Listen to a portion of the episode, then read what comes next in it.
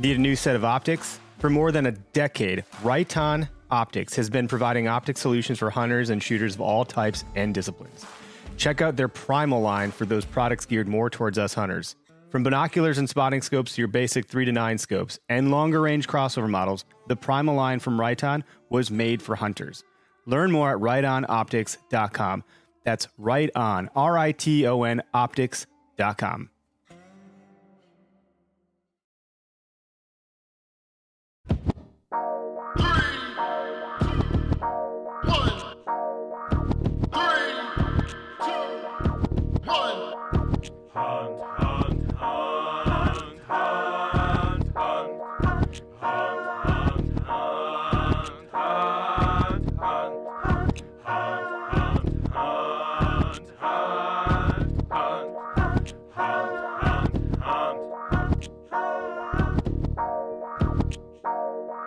Howdy, and welcome to the Where to Hunt podcast, the podcast that connects public land hunting enthusiasts.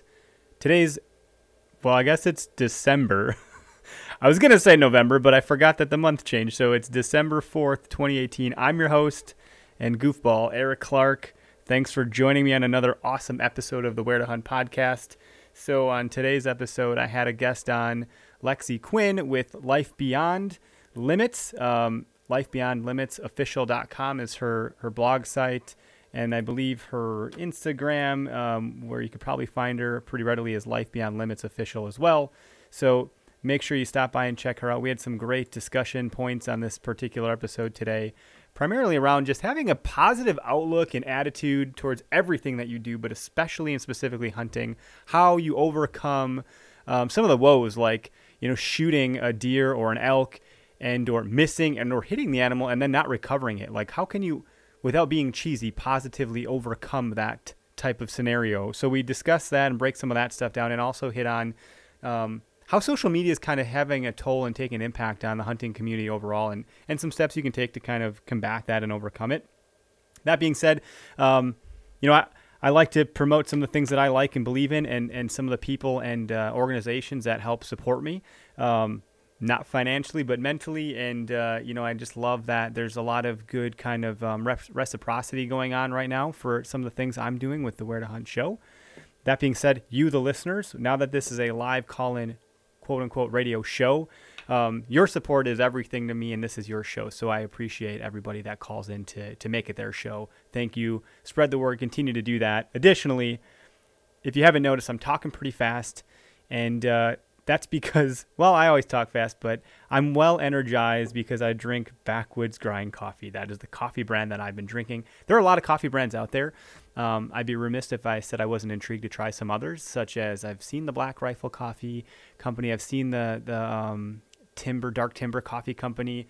Know, I, I, would I would be lying if I said I didn't love Colectivo coffee, and I also bulletproof my coffee um, no matter what brand I'm drinking. But as of lately, I've been drinking Backwoods Grind out of a French press, and it's delicious.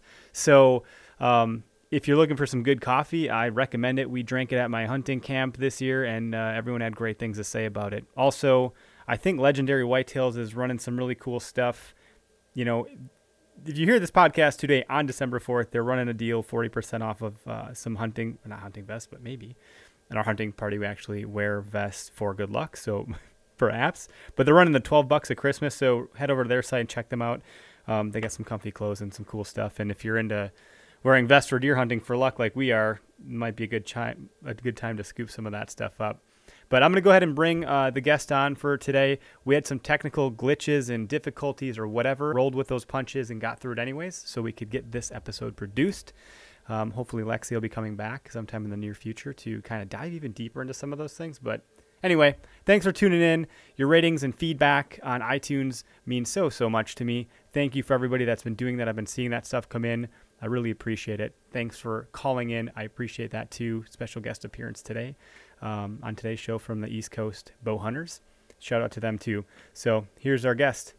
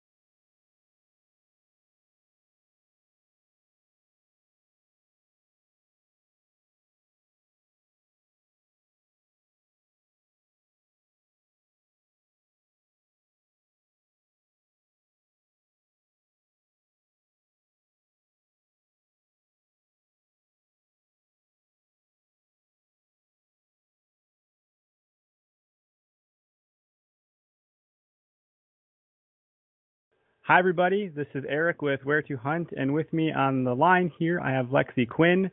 Lexi, how are you doing today? I am doing pretty good. I don't know about the climate everywhere else, but it's pretty warm where I'm at, so pretty good. So, yeah, you're you're a bit of a nomad. Where are you at? Currently, I am in San Diego, California. Oh yeah, it's got to be a lot warmer there than here in Wisconsin. Yeah, it's 70, 70 something. Okay.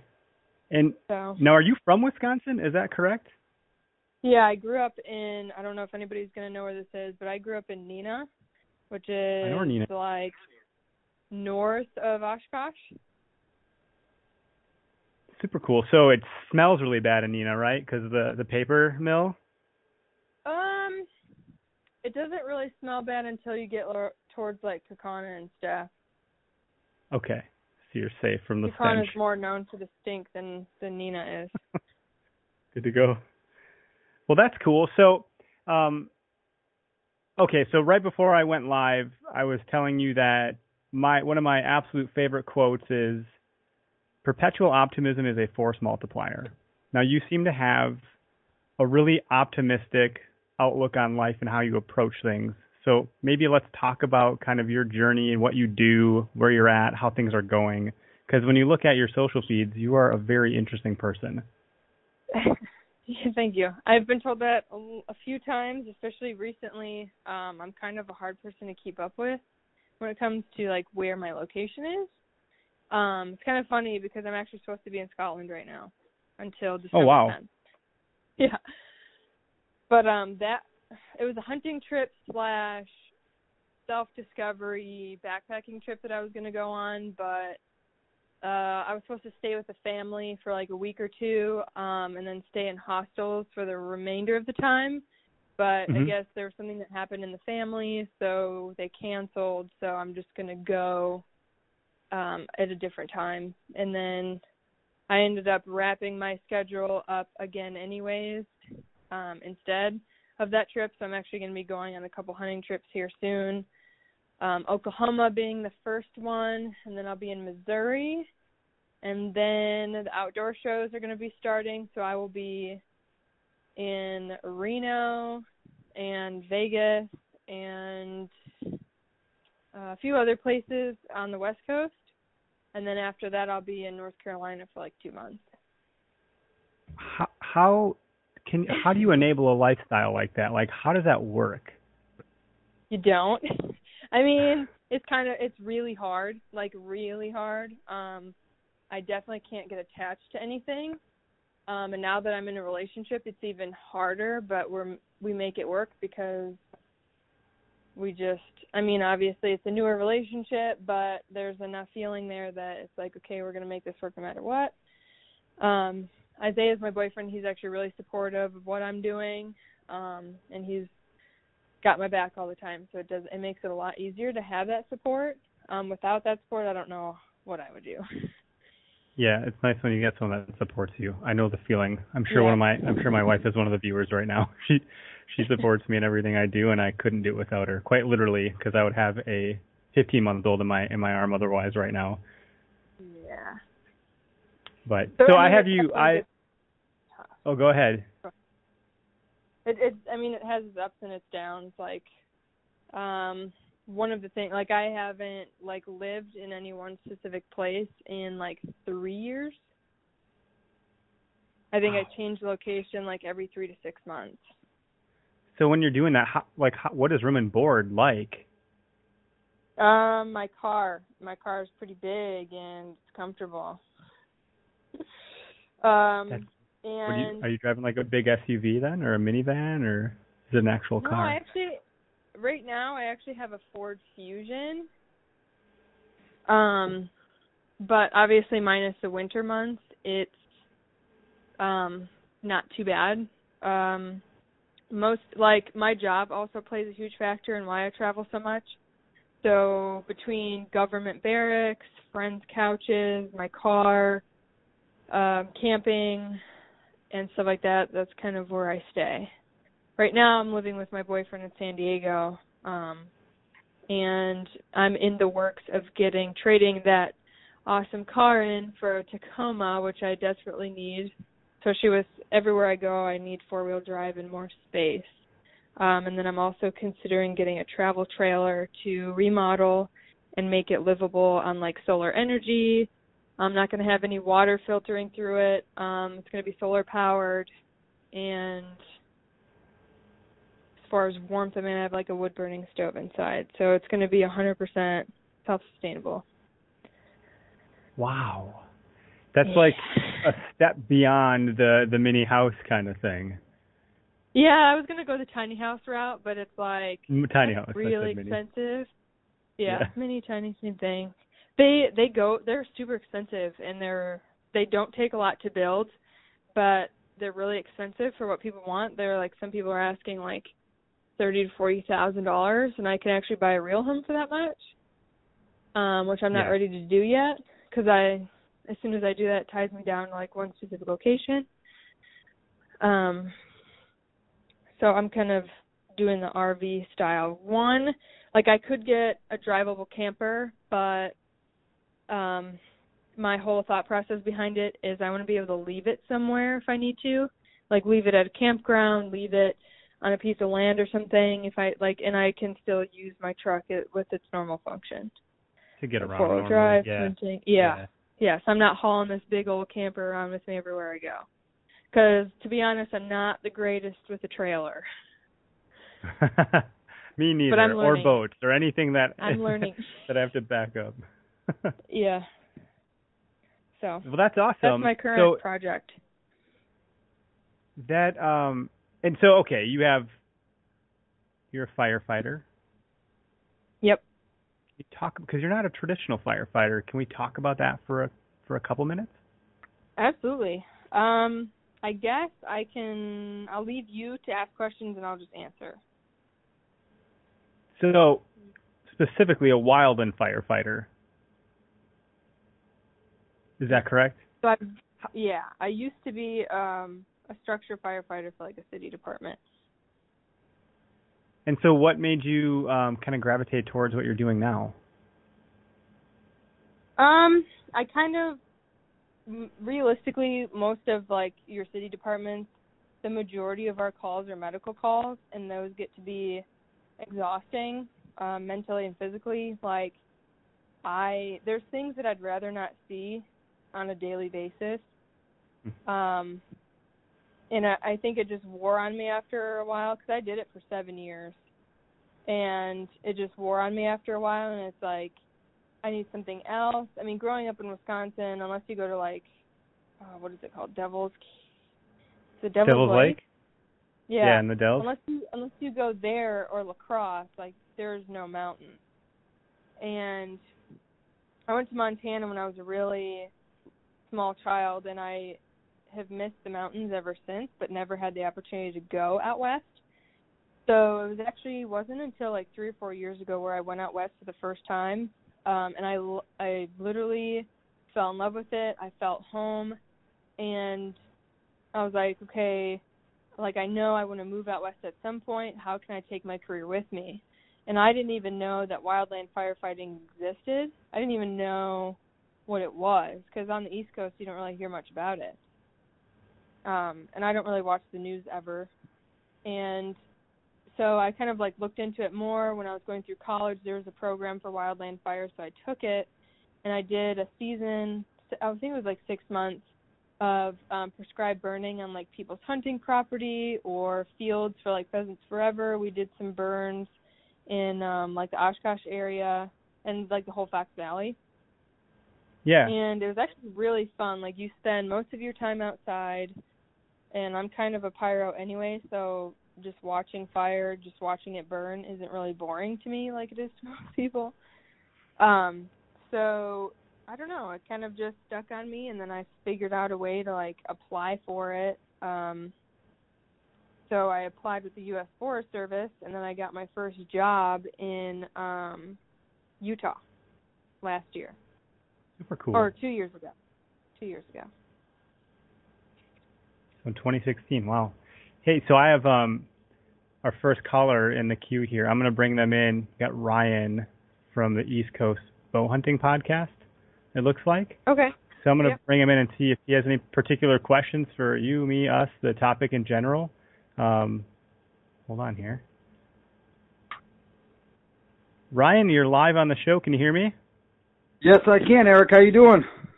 Good. You're live, and we got Lexi on the call with us too. So if you got any questions for her or I or the the subject matter, um, fire away, man. Thanks for calling in. Yeah, absolutely. Lexi, how are you? I'm pretty good. How are you? Excellent, excellent. So I'm calling in. I mean, I'm I'm loving what you guys are talking about tonight about going in, um, you know, to every hunt with a good, clear, positive mindset. Um, I was just looking, you know, shed a little light on that and get my input on it, if you guys don't mind. Yeah. All right. So going with that, what I like to say, is there's never a bad hunt. Of course, you can have a bad day at work, you can have a bad day out in your life, but there's never such thing as a bad hunt. Um, you're always out there learning from every single experience. Every second you're in that woods, um, you may you may have that deer that blows you on the way in. You never see it again. You may have a missed shot, um, but you take every every mistake, every everything that you do in the woods, you take it as a learning experience just to bring it to your next hunt. Um, so for me, there's no bad hunt. It always brings me to have a good, clear, positive mindset to go back in knowing that I learned from that last hunt, even if I wasn't able to take a harvest or even see anything after three or four days. Um, I'm just constantly going in, learning from every single thing I do, and just bringing a positive mindset to that next hunt. So, um, you know, you guys are doing a great thing here, talking about a great topic. Um, and I just want to get a little bit of a my own mindset on it. Dude, I have was a awesome. question. Yes, absolutely. Go ahead. What um what process like mental process do you have to maintain that positive mindset? Like going into a hunt with um kind of like an open mind and a positive mind at that? Like what is your mental process? Absolutely. So my mental process is I, I know Eric does a lot of public land hunting myself, and um, out here representing the East Coast boys here, um, that's what we do too is we grind that, that grind that public hunt. Um, just because it's so much more difficult when you're out there, but the reward itself when you actually do get that deer, when you actually do get that animal you've been trying so hard for, um, you know that it's just going to be so rewarding by the time you actually get there. Um, and every single step, like I said before, it is a learning curve. So you're not just out there wasting time, you're just out there um, missing opportunities. You're learning from every step, and it's just that much better when you actually make everything connect from all the work you've done. Um, so I just try to keep in my mindset that um, it's all it's all just worth it. It's all worth it. It comes down to that time where it's make it or break it, and you're out there getting it done. That's a good process to have. Have you have you had any like recent experience with having to use that process? Like in Absolutely. year? I actually have. So, um, unfortunately, I, w- I did take a uh, a shot at a, at a good sized buck. It would have been uh, my biggest buck to date here. Um, and I took a bad shot and I did hit it in the shoulder. And it's never easy recovering from that. As long as you, as anyone is in the bow hunting industry, um, that's going to happen. And it's no, it's nothing easy to come back from. It's nothing easy to bounce back and get back into that stand and to make a shot again. But the way I learned from it is, it makes me, it makes me step back and think. Um, you know, when you're about to make that shot, is everything perfect? Is everything lined up? Um, so it's just a learning experience from making those mistakes to just bringing it into that field and take a little bit more mindset and a little more thinking when you're about to take that about to take that shot and make it happen. So um, just everything everything you can out there, just take it and bring it to every hunt. Kind of like You mentioned something- Yeah, well, you said it's really hard to recover from that. I can't imagine, and I think like it can be pretty cheesy to say like let's have a positive mindset and let's stay happy and it's all good and candy bars and lollipops and rainbows and unicorns and sure that's great, but when you, you have something like that that you encounter that that wrenches your gut and and breaks your heart and and I mean that really tests you, you know, and how do you how do you take a positive approach after something like that? Lexi, what like what do you do to to recover if you've had an experience like that? Like what does that look like? Well, it actually happened to me this year. Um, on my Colorado hunt, I don't know how many people followed along on that. Um, I didn't really get a chance to post as much as I wanted to due to lack of service. Um, but I actually missed the biggest bull of my life, probably the biggest bull I'll ever have a chance at shooting. Um, this elk easily would have scored 350 plus. He was freaking massive, and we were at like 12,000 feet. It was my first elk hunt ever, so I'm still kind of learning like hunting tactics, how to go into it, how to I mean cuz you're dealing with thousands of acres of land and it's not like sitting in a tree stand where you're waiting for something to walk by. you're actually like spotting and stalking this animal. So it's extremely hard to get close enough to where they don't see you um, because they're a lot smarter in that territory than you are realistically because that's they live it. Um, so I had help. I had two friends with me. Um, one of them's a freelance guide, and he is a good friend of mine. He helped me out. His name is Zach. Um, we, I think I was on day five when this happened, uh, out of eight. And when we originally, like the first four days, the weather was terrible. It was like snowing. It was not good weather conditions for glassing. You couldn't see anything. So my spirits were already kind of shot because I hadn't seen anything. I kicked up a buck like the first day. Um, didn't get any type of a shot at it at all because I followed the tracks through the snow and actually led me right to him, but he was long gone because we were on really steep terrain. Um, the next three days after that, literally saw nothing. No elk, no deer. Um, I had a bull tag and a mule deer buck tag, and I mean, my spirits, like I said, were already kind of down in the dumps. So I was like trying to be optimistic, trying to be positive. Um, on the fifth day, the weather cleared up a lot more, and able to find a herd of like 40 or 50 elk. Um, wow. Up in the higher mountains at like 12,000 feet. Um, there was two bulls in there, both really nice. The one was like 350 plus, like I said. Um, so we saw them the night before. Um, there was other hunters also. I mean, we're all public land, so there was other hunters hunting the exact same elk that I was, and they had been there for like a week longer, scout, um, scouting and stuff. So the next morning, I got up super early, five o'clock. We went up to the highest point we could find. Um, we ended up finding the elk like through the snow. It was snowing pretty hard still, and so we decided to grab our gear, put everything on, and hike towards these elk in like terrain that nobody else would go in because you're dealing with willows, which are really loud and crappy to walk through. Not to mention we're in like knee deep, waist deep snow. Like our footsteps, I literally sunk into my waist in snow. Um, I didn't have snowshoes, and neither did they. Um, so we hiked in anyway because we were like super determined to get after this bull because it was massive. Um, so we hiked in and got close enough to where I could get a good shot, and I was using a rifle. Um, I'm also normally a bow hunter, and there was two sets of tracks. So there ended up being two herds, but we didn't see the other one because we were so dialed in and so focused on the herd that we were watching through the binos. Um, so to the left, about like 200 yards, there was a herd of about like 30 elk and that's where the big bull was. So we ended up accidentally kicking them up. So as soon as we saw them, they were like in a running motion, like running back up the ridge.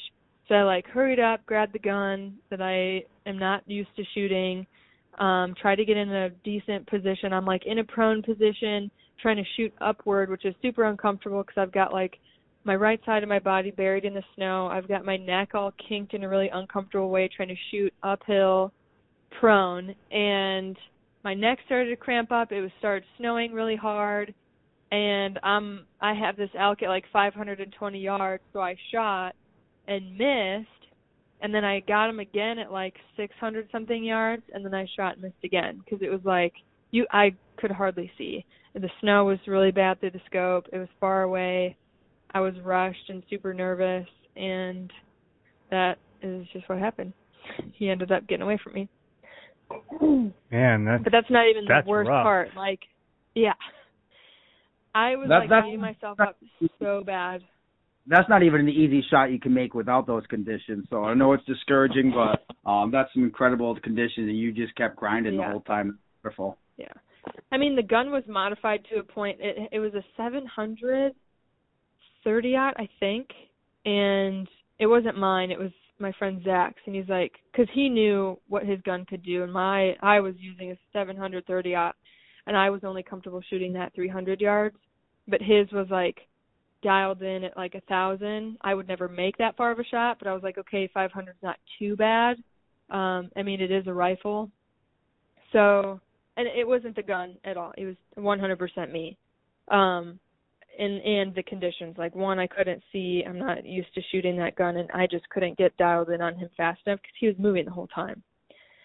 Um, but it sucks because like those hunters that were in that area, um, they were on the left side of the mountains. I guess they must have known that we were going to kick them up or something, or I guess they had hoped. But where they walked in, I basically led those elk right to them, and one of the guys ended up shooting that really big bull that same night. wow. So it's oh not my like God, I, I would have cried. oh, I was super upset. It's not like because I had planned. I was like, okay, no big deal, and that was my thought process at first. Like I was beating myself up for one, like pretty bad, um, and then it wasn't. I was like in my head over, and that's kind of how I calmed myself down. I was like, okay, we're gonna try again later today. We're gonna try again tomorrow. You've got four more days left. Like we're gonna make this happen. We know where they are. They're gonna come back. So I kind of just like talked myself back into like positive thoughts, I guess. Um, but then it wasn't until that night, and like my roommate's the game warden in that area, so I kind of know like who, like if somebody were to kill it, like you might find out, might might not. Um, but later that night, we were doing some glassing in that area that we were before we were going to leave the area, just to see if we could find them and where they went, so we could come up with a game plan for the following morning. Um, and that's when I heard three different shots. And I was like, oh no. I just knew in my gut, like my gut just started wrenching, and I was like, that was my bull. Like I know for a fact that was my bull. And it was. so that it was then where I really started to beat myself up, especially when um I guess it was spotted like a day or two later at some gas station by one of the other game wardens and he was like telling us how big it was and how beautiful it was and how it would have it's made some sort of record and it was the guy's first elk too. So it's like oh yeah. Yeah, it was bad. That's so that was my first yeah, that was my first elk hunt. So how did you stay positive? I I definitely didn't at first. Um like the first day and that night I was like pretty beat up about it. Um but then one of my friends pointed out a good point like had I shot that bull and this is my first elk, this is my first elk hunt, it would have ruined elk hunting for me forever.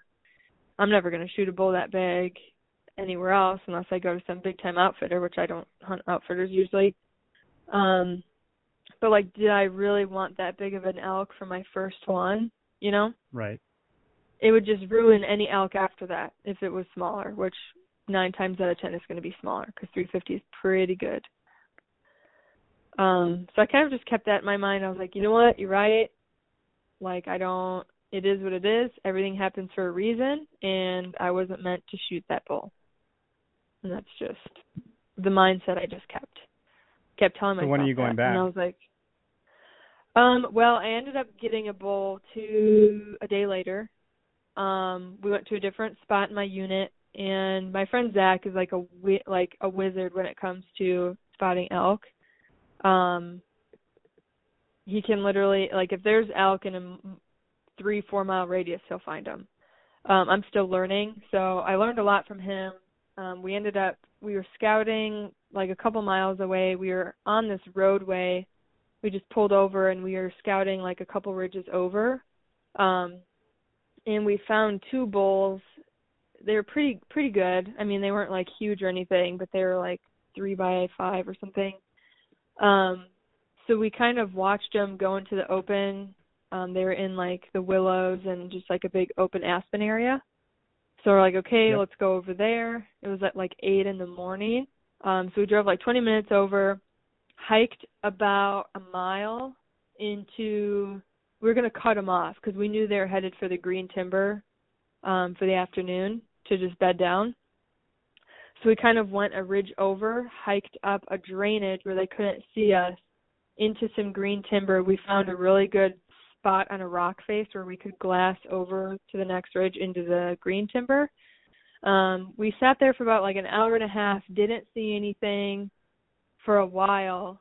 So we all had lunch and we're just, you know, talking or whatever, keeping our eyes on the area. So then we decided to go a little bit higher. So as we were hiking, we saw two elk just out of the corner of our eye to like in the green timber. So we're like, holy crap, like there they are, they're right there. So I got it was crazy because it was like totally different from the day before. Like I got I was able to have time to get into a comfortable shooting position, prone again. He was bedded down up against a tree, so I had time to pick out the biggest one of the two. And then I had time to like like I it's kind of crazy, don't I'll explain why, but I don't know if like we think of meditation as like something that like a Buddhist does or like a monk or something, but I've actually taken up meditation recently and I did like a quick 1 minute meditation in my head before I pulled the trigger to like calm my nerves, calm my mind, and then I pulled the trigger and made a really good shot on the bull and he just his head kind of just like flung back and then he was gone. But it was So weird because that- like go ahead. Was that it? Like what happened then? He was then he was dead. That's it. That's what you meant by gone. Okay. I don't know if he got away. I was like, wait a second here. oh no no no no no I got him. But it was crazy because like it's almost I didn't not get excited, but I didn't have like the adrenaline rush that I did when I missed that bowl from the day before. I literally think that I wore my all my energy out, and it was just a very like I don't know, like the meditation like completely relaxed my mind so I didn't even have the chance to like get that adrenaline rush. So I kind of like took the adrenaline rush away from myself. But I've heard so many stories when it comes to hunting where people's adrenaline rush causes them to miss because they get nervous, they get shaky, they just get they don't they're not like their brain isn't thinking properly. So I was like like it's crazy because so many so many of us as hunters have relied on that adrenaline factor. We always give each other crap like, "Oh, once you lose the adrenaline factor, like you don't really enjoy hunting anymore." And it's just something that we've never questioned because it's something that we've relied on for so long.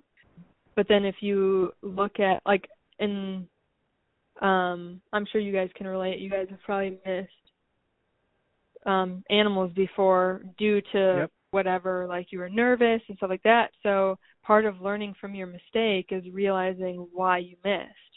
Absolutely. And like I would, you know, so people are like, "Well, why would you take the adrenaline rush away from yourself?" And it's like because my end result, my end goal is to make an ethical shot so I can go home with meat. That is my intention, and that's what I came here to do. And I'm not going to let an adrenaline rush take that away. So I meditated and got my mind clear, and I was able to make a good shot. Granted, he was bedded anyways, but but still, you could. I mean, it was a 300 yard shot. Still, I could have missed. Holy cow! Yeah, that's Had a, I been that's a, too no, that's a long shot. You could totally miss if you're Yeah. if you're not on point for sure. Sadly, my So, wife missed a I had to- 20 yard shot just recently. Yeah, I had to clear that up because I figured someone would ask, like, why would you take the adrenaline rush away? Yeah, and, and I so mean, to you definitely. Go ahead. you can go ahead. Sorry. Uh, and to make a point on, on what you're saying here, Lexi, is that whole adrenaline rush thing. Is this year for myself personally is I get I get that rush, I get that buck fever, even when it's a doe, you know. Um, and I've been working on myself with just getting my breathing right while while I'm in there. Um, it's all about taking those deep breaths and calming yourself down. Um, one thing I've been trying to keep my mind is I've got all the time in the world to be excited after the shot. Um, you know, calm Exactly. down, those deep breaths, make that good, clean, ethical kill like you were talking about, and then you've got all the time in the world to be excited afterwards. But when it comes down to that moment, you got to be on your game and make it happen. Mhm. And I definitely got excited when I went and found elk too. Like I saw him there, I was like, no way, I just did this.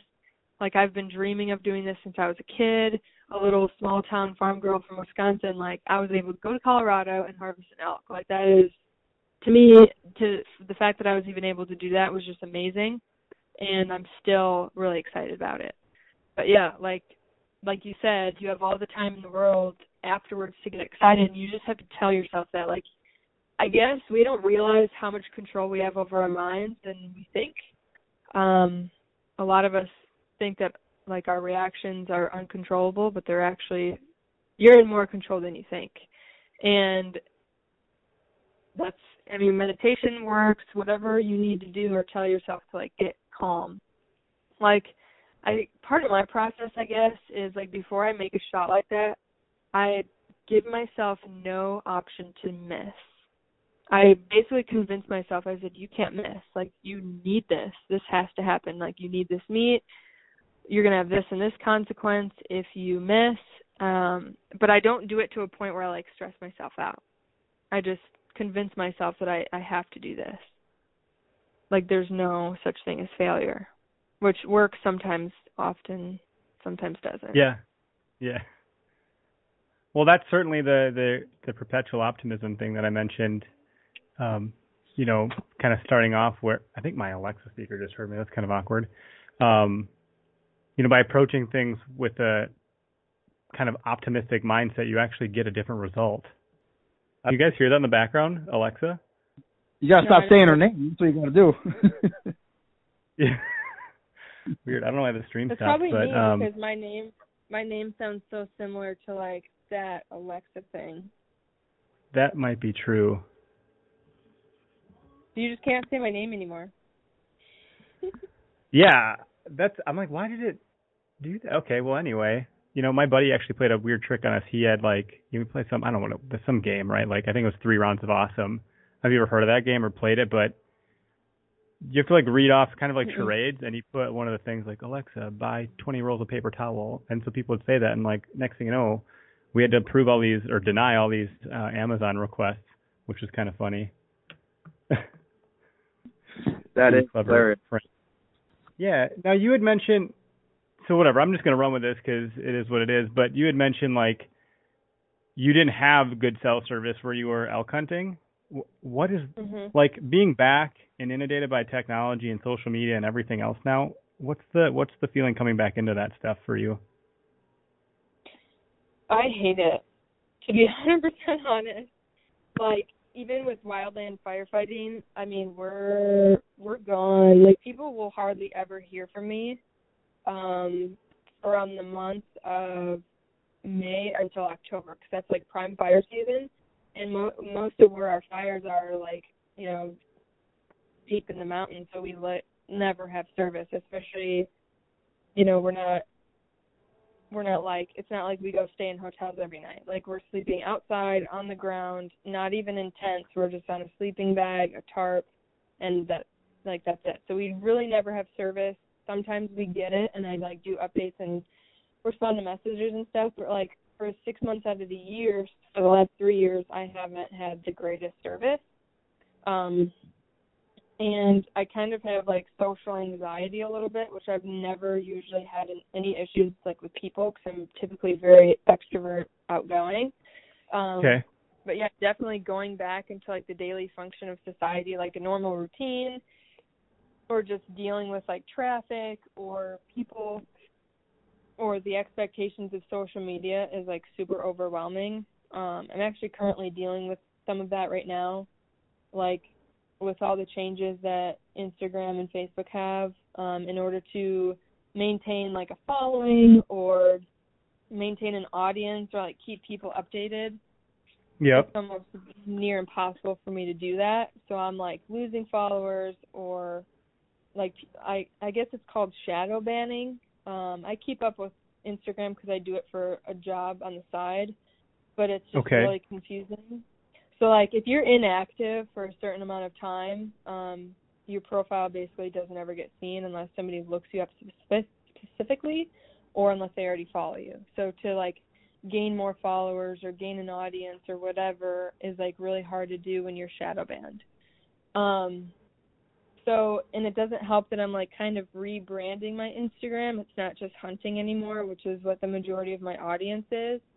It's Yeah. like firefighting, hunting, perspective, motivation, traveling, basically any it has nothing I mean it's all outdoor stuff still, but there's just more to it. Um so I guess I just have to adjust, but like especially being down here in Southern California, huge huge culture shock for me. I bet coming from Wisconsin, I spent some time in California. It's a, a very different kind of lifestyle down there. And I hear you about Oh, the yeah. social media stuff. I feel it like kind of pulling me away from family at times and you know, it's justified because it's quote unquote work for podcasting and the app and things of that nature and and you want to see other people are doing, et cetera. But it's I went to the Boundary Waters for two weeks a couple of years ago and I remember that feeling of complete disconnect at first is kind of shock to the system, but once you kind of got used to it, it was hard to come back to. It was really tough. And you have um you have a lot of followers, so I imagine like for you that's magnified by a lot. There's a there's a huge factor for you there with that. I, it's got to be rough. Yeah, it, and it's it's kind of like one of those things too. Is like I my perspective when it comes to social media has completely changed from what it was eight years ago. Like it's my priority is 100% different. Like I don't know, was it four, probably five or six years ago? I was already like six years into the hunting industry. I did the hosting TV show thing. I did the filming and the hunting show stuff, sponsorship. Like I did all that, and it literally consumed my life. Like I would attend every outdoor show I could. I would go like kind of just hunt all over the country, try to get as many pictures as I could, all that stuff.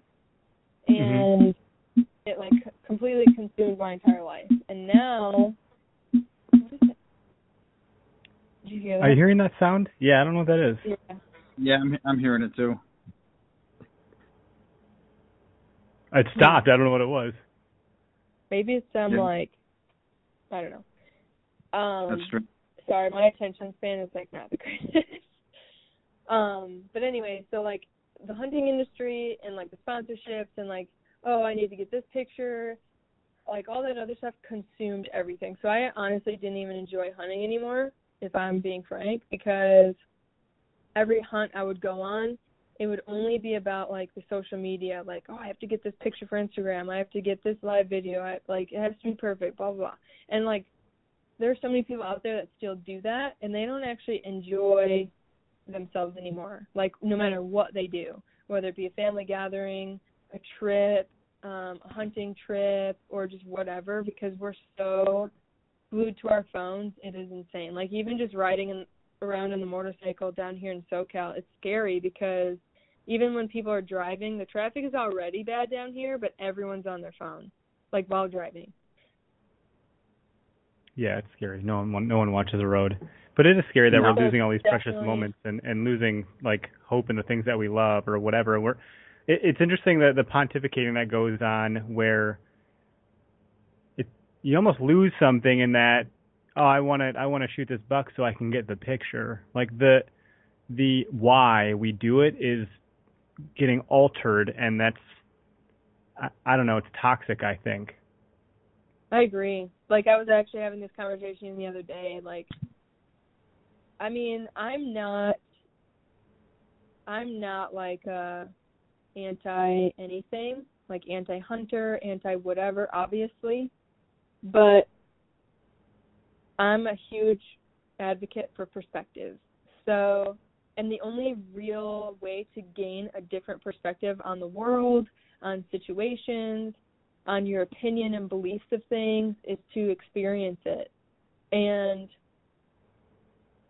I guess like like um, we were kind of talking about earlier, you learn from your mistakes, right? So every time that you do something or experience something in life, you're learning whether it ends up good or bad, you're learning. Like that's a learning experience. So your perspective is going to change regarding whatever it is that you're learning from. So if you like travel and you forget to pack certain things or the travel like the trip like your flights get canceled or whatever anything bad happen, like you're gonna learn from that, so you're gonna not do it the next time. And it's the same right. thing with everything that I've done in the last 25 years of my life, um, like with all the traveling I'm doing, with the with the wildland firefighting, with the different types of hunting I've been doing, all the amazing, awesome people I've met in the last eight years within the hunting industry and the fire industry. Like, it's crazy how much my perspective has changed um, and I just see things more clearly. I feel like, and I've done more research of my own.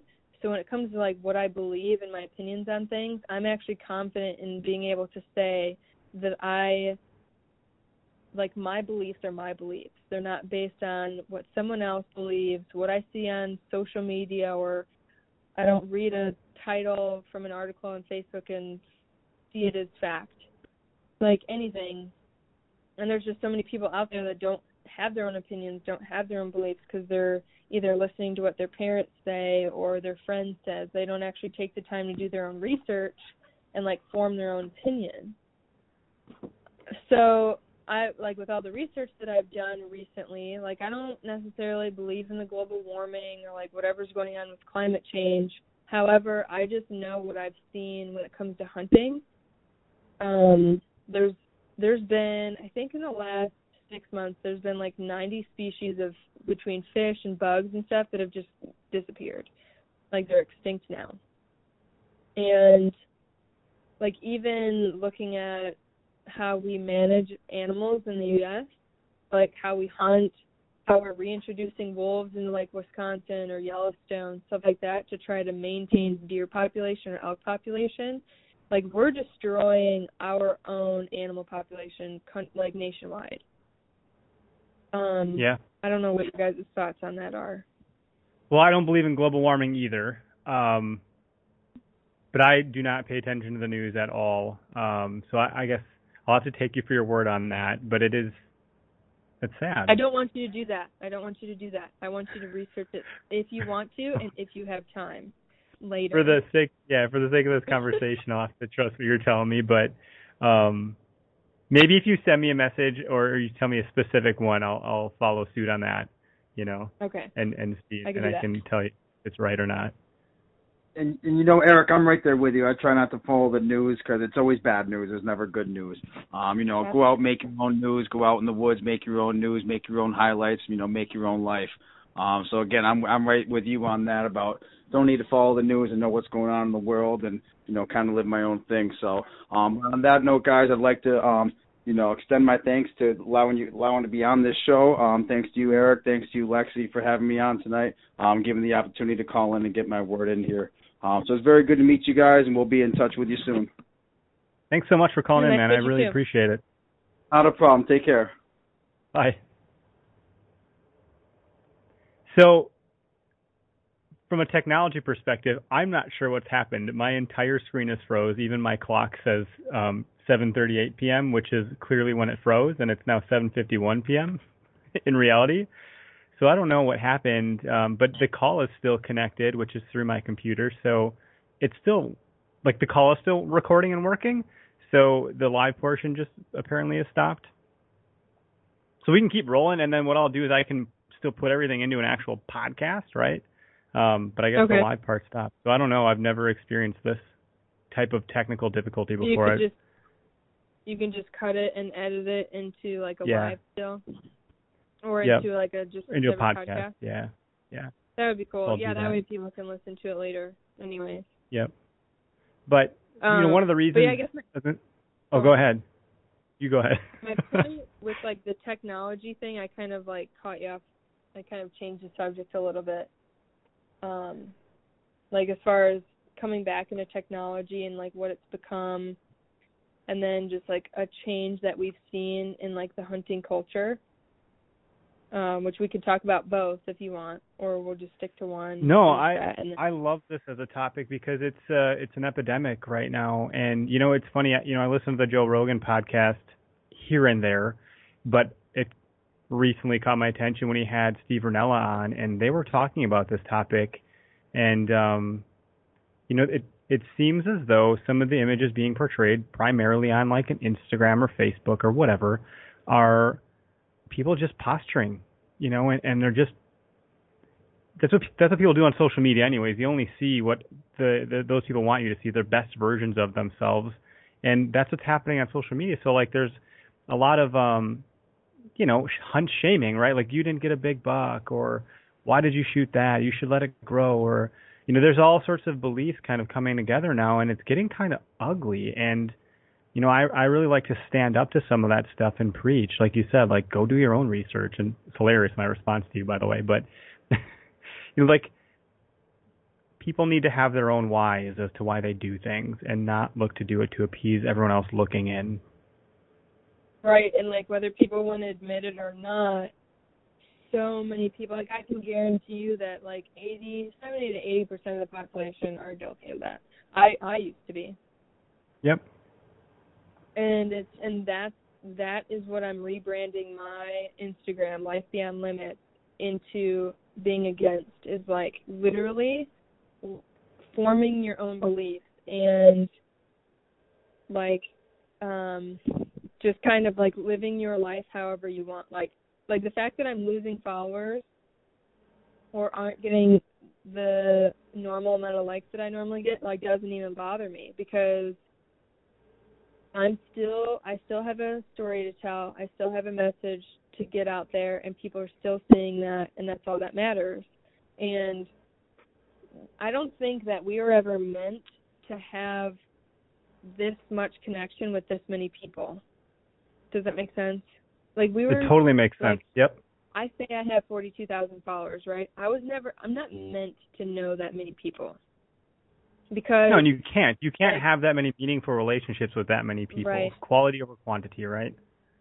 because if you lose like a friendship or lose a follower, it's almost as if like some people feel as if they're just they're getting broken up with.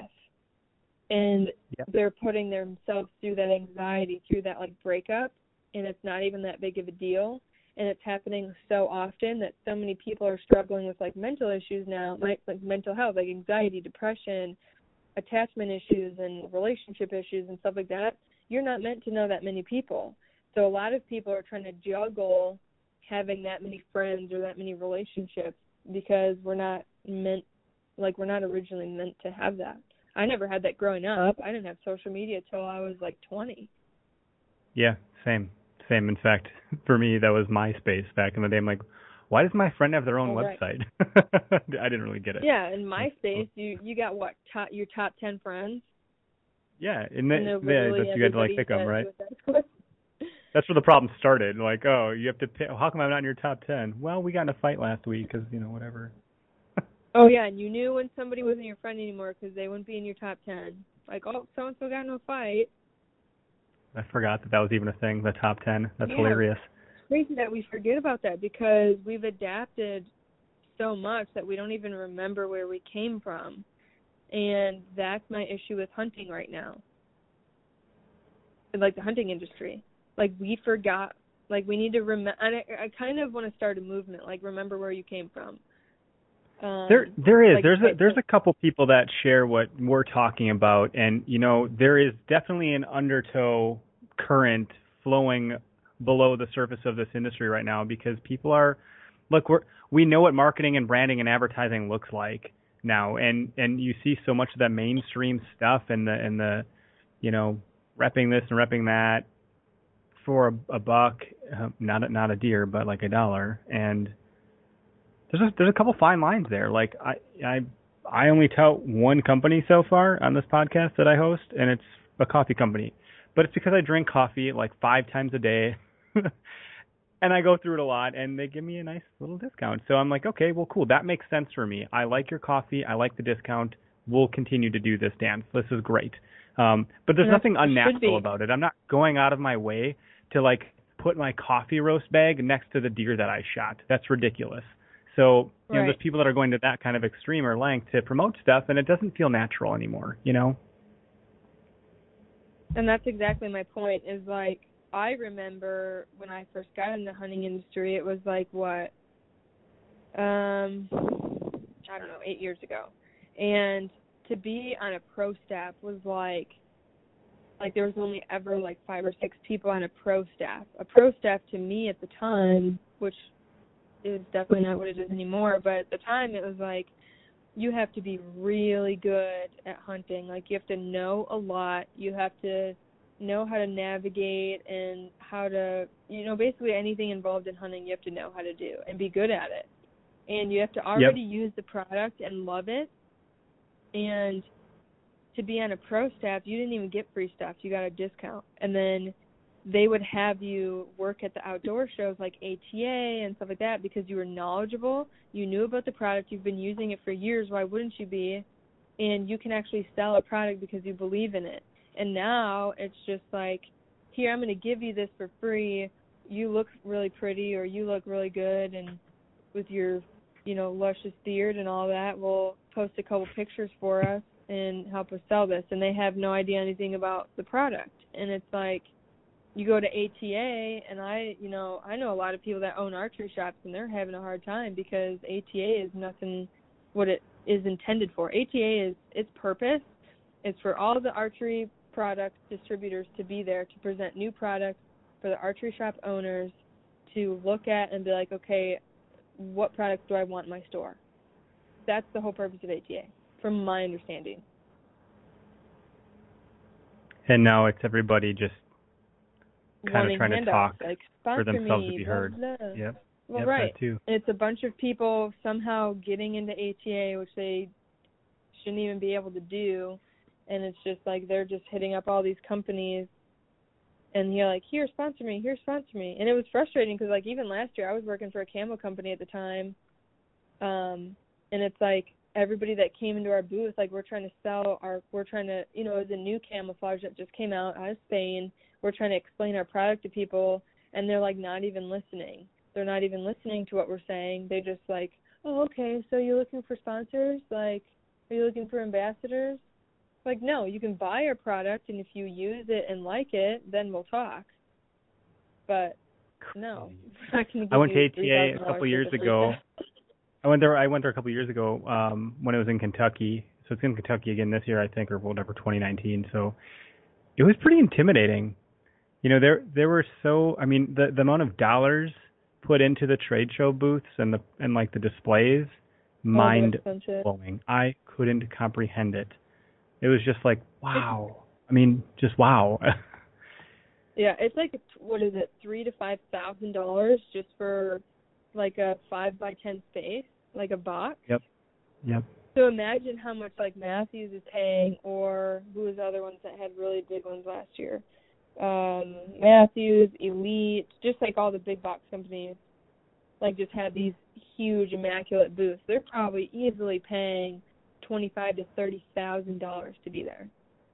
just to be there, not including the payroll, the staff, the travel, the room, the board, right. the food, the drinks, the the you know like all of it. It's insane. But you know, it, it getting back to the roots of hunting. I, you know, it's I it's funny because I've developed a, a mobile GPS hunting app. So you think I'd be a proponent for bringing your phone into the woods with you, but I think it's just as important to have those days where you just don't. Just leave it in the Yeah. car, in the truck, and just or, or turn it off. You know, like bring it with you, turn it off in case there is really an emergency, right? And like I remember back in the day with my dad hunting as a kid in Wisconsin and, and Phelps and Crivitz and the Nicolet National Forest, and you know we had walkie-talkies and we talked to each other when we got into our Oh, stand and out of our days. Like that was it, you know. And there's no cell phone, there was nothing like that at all. And if there was, it it sure didn't work. Like where we were, you know, it was like okay, well we'll call, you know, you know my my mom when we get into the you know hotel so she knows that we're safe, right? And that was kind of it. And it's interesting now, you know. Now we're at the hunting cabin, people are scrolling through the feed saying, "Look at this buck, look at that buck." It's like, well, why? I don't. Let's let's just talk about our bucks and what we did in the woods today, and let's play some games and hang out, you know, and and have some stories and beers. I miss all that. Like everything Yeah. you're saying, I miss the walkie talkies and the deer camp and the going to the registration station, you know, my dad would grab a beer and I would grab a what is it what is that thing called? A Shirley Temple with like the cherry Yeah. and the Yeah, and the for kids, soda, yeah. like non alcoholic whatever. Um and we would just like look at other people's deer and be like, Oh, how many deer did you see? and like just talk about the hunting and stuff like that. And like you don't get that anymore. Yeah, you get have it, but it's like you don't get it the same way. Yeah, and then you get all the bashing that comes along with it, or whatever, and or like, I mean, there's some real dopamine that that exchanges and gets you know tossed into your brain when you're going through these feeds. That's why Facebook is what it is. It's just pandering to like the you know the whatever I don't know what part of the brain it is, um, that feeds you that.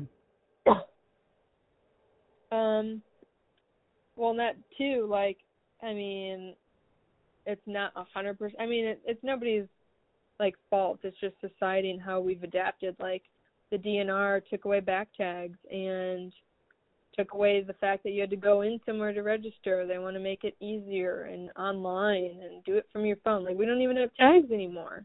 And it's just yep, like no I guess and, they're trying to yeah. save money, but you're destroying what this culture was. And it's like and I kind of think about it in a very like large outside the box spectrum. And it's like is our current culture versus our old culture which one's right and which one's wrong? And it's hard to decide if either or is right or wrong. Like we know what we don't like about our current viewpoints on the hunting industry and stuff like that but how do we go about changing it like Well, for I think it's. I was gonna say it's one of those things where it's al- it's almost like um, you say I can't I can't discern if it's good or bad. I think people are like society. Are, we're just being exposed. You know, it's just exposing what people are actually doing, and it's kind of sad because we can't really help it. It seems like. Well, and like how many animals, like I know people that go out and hunt and they literally don't even keep the meat. They don't even try to take as much meat as they can. They just give it away. They fly in from New York or wherever they're from into Colorado. They'll kill a big mule deer or big elk. They'll bring the head into a taxidermist and have it shipped to their house, but then the meat they just give away or let the outfitters keep and it's like the whole purpose of hunting is to is for food. Like it's not supposed it was never meant to be commercialized. It was never meant to be like a sport. Like i love hunting don't get me wrong. But i don't do it for the antlers. I don't do it for the sake of just killing something. Like i will never hunt more than i more i will never harvest more meat than i than i need for myself or whoever else i'm feeding like my family or whatever. Like you won't see me kill four deer in a year or like two elk like i'll you know i'll go to idaho and kill an elk or colorado and kill an elk and then go to wisconsin and shoot three deer i don't need that much meat it would go bad it would sit in Right, my freezer absolutely. for two three Yep. years and it would get freezer burnt and i would throw it away Same. Now I don't have And that much opportunity to hunt, regardless. But um, I'd be remiss if I But said I only hunted for meat. But like there, that that is my primary objective. Like I eat the deer that I that I harvest, plain and simple. right Now my wife, And I yeah, she's good. even the scrap meat you keep i mean some people do Yeah. i keep it for dog food That's cool. I'll grind up the scrap meat, which I did with my elk. I took all the meat that I would normally have thrown in the trash, and I kept it in a bag, and I ground it up with sweet potatoes, and I'm gonna feed that to my dog. I'm gonna cook it, but you know that's still. And I, you know how many pounds of scrap meat I ended up with? Fifteen pounds. How many? Oh, crap. It's a happy dog. Just scrap dog food. Like that's gonna save me a ton of money on buying dog food. Super cool. But still, like Well- I've seen people that don't they waste a lot of the meat or they just give it away and it's just like like you're you're taking more than you need out of the population and that's also part of the reason why we're seeing less and less elk or less and less deer. So we like we shouldn't have to go in and manipulate the herd by you know what I mean? Like you know how the DNR goes in and brings more fish and puts more fish in the rivers for you and like if it wasn't for the DNR or the Colorado Parks and Wildlife, like Colorado never had elk to begin with. Elk aren't a native to Colorado. They were put there. I did not know that. Yeah. So and and now Colorado is one of the is the only state that has the highest elk population. I think I'm probably wrong in this, but I think it's like six hundred thousand, anywhere from three hundred to six hundred thousand elk state statewide. Um, but they're not native. Hmm. But it's like, how much longer are we going to be able to manipulate herds and stuff before animals just start dying off? You wonder, you know, you just wonder about the state of the Union of Hunting right now. I just um it'll be interesting to see how the next 20 to 30 years play out, to be honest. Right. And my and that's what I'm saying. Like, I'm not saying it's an issue now, but I'm also saying that it could be an issue in like maybe 10, 20 years. Like in my child, like if I have kids, it's going to be an issue in their in their time, in their generation. And it's Right. like, you know, we need to start thinking about the damage we're doing to our environment and the planet Earth that we call home, we need to think about the damage we're doing now because eventually it may not affect us, but it's going to affect people in the next 10, 20, 30, 40, 50 years. Absolutely. Yep. That's a And like I said, I'm not like a anti anything. Um I'm just being realistic because that is that is a real fact. Is like we're doing undoable or what is that word? Unrepairable damage.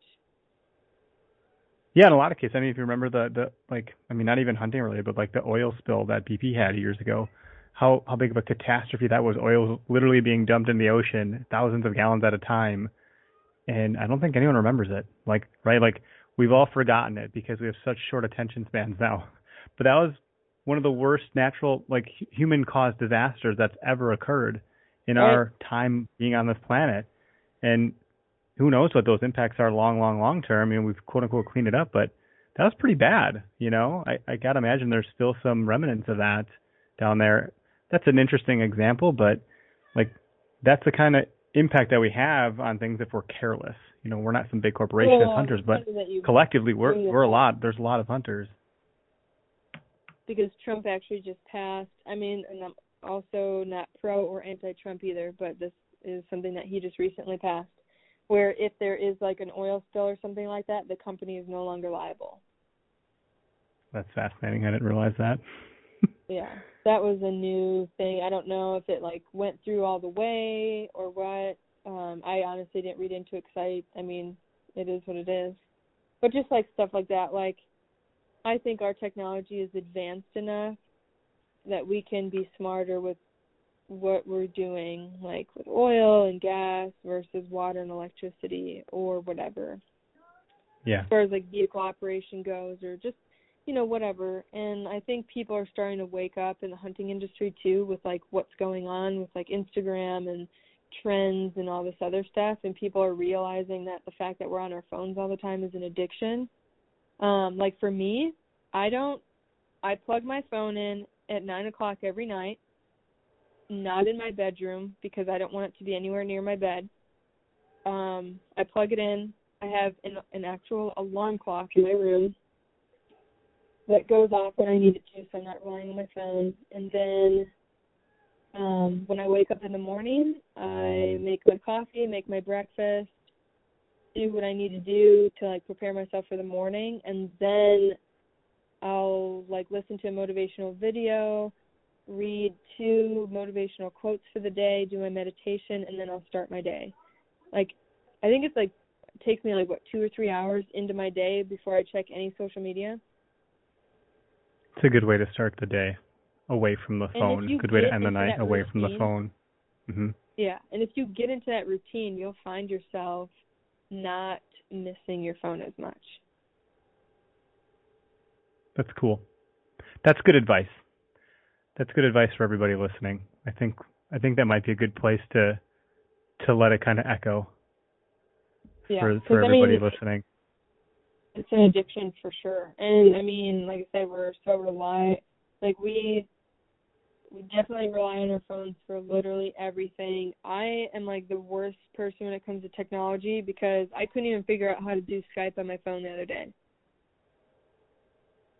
Or like for me to even call into this podcast is something I've never done. So I Yeah, thank you by the way. Yeah, Tricky. technology is advancing faster than I can keep up. Yeah, well, that's true. So, like the the rate of adoption um, is faster than the rate of change. We're adopting new technology faster than it can come out, and the rate of change of technology is faster than it's ever been in the history of time. It used to take like the refrigerator, the telephone, um, cars, right? Like these trains, the the rate of adoption for those types of technologies took you know 20 plus years in some cases. Now, something comes out, a new technology, piece of software, it's fully adopted by the whole entire you know country inside of a year or less. That's insane. That's not how things ever had worked before. So like, it's just interesting. But you know, I, we could go on and on and on for a while. I really do like leaving it with like spending more time away from your phone and getting into good routines and habits because I think that that is just infiltrating our day to day too too much. And then the thing Mhm. that we love the most, spending time outdoors and in the woods, recreating, hunting, whatever it is you do outside, fishing, um, the ability to kind of leave that thing out of it every now and again is going to bring more joy to your life because you're going to be in the moment and we need more in the moment behavior i agree like being more present like yeah. me and my boyfriend were just talking about this the other day like we've been together for four months but it feels like years because of our perspective when we're together. Like we were never on our phones hardly when we're together um and just kind of like how we go about our lives. Like we're we try to be as present as we can in each moment.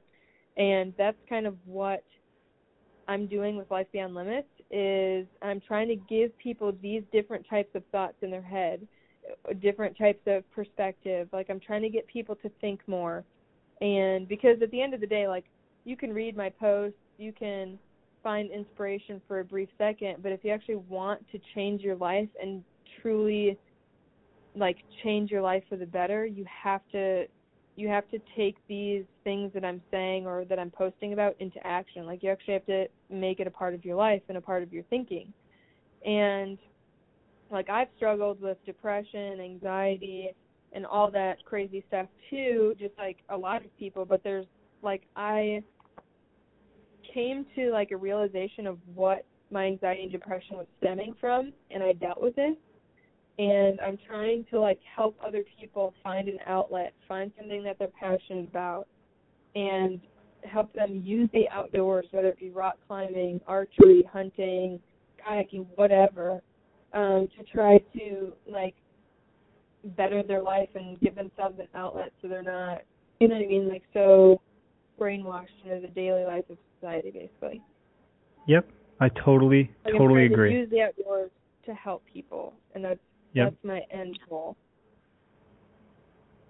That's like um, it's pretty powerful. You know, like God gave us that space to utilize for ourselves, and no wonder that I think it can be so healing to be doing stuff outdoors. Anything really, anything outdoors. Mm-hmm. I'd argue that rock climbing is pretty awesome because when you're doing that, your brain ain't thinking about anything else other than like I got to grab that next ledge.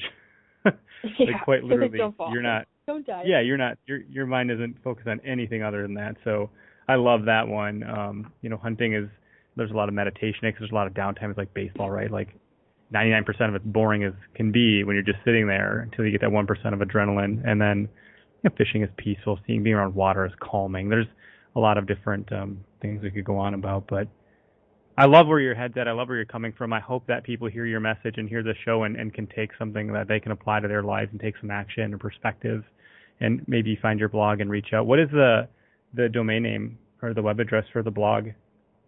It's um lifebeyondlimitsofficial.com. Cool. Cool. And I assume so people can find in similar places on social media, even though we're telling people like take a break, right? Um, if you want to yeah, go look like, there. You can find that link um, you can find my Snapchat, my Instagram, all my social accounts through my Facebook, through Instagram's got a link to my website on there. It's actually down right now. I'm doing some updates, like I'm completely redoing it. Um, so that'll be back up by the end of the month.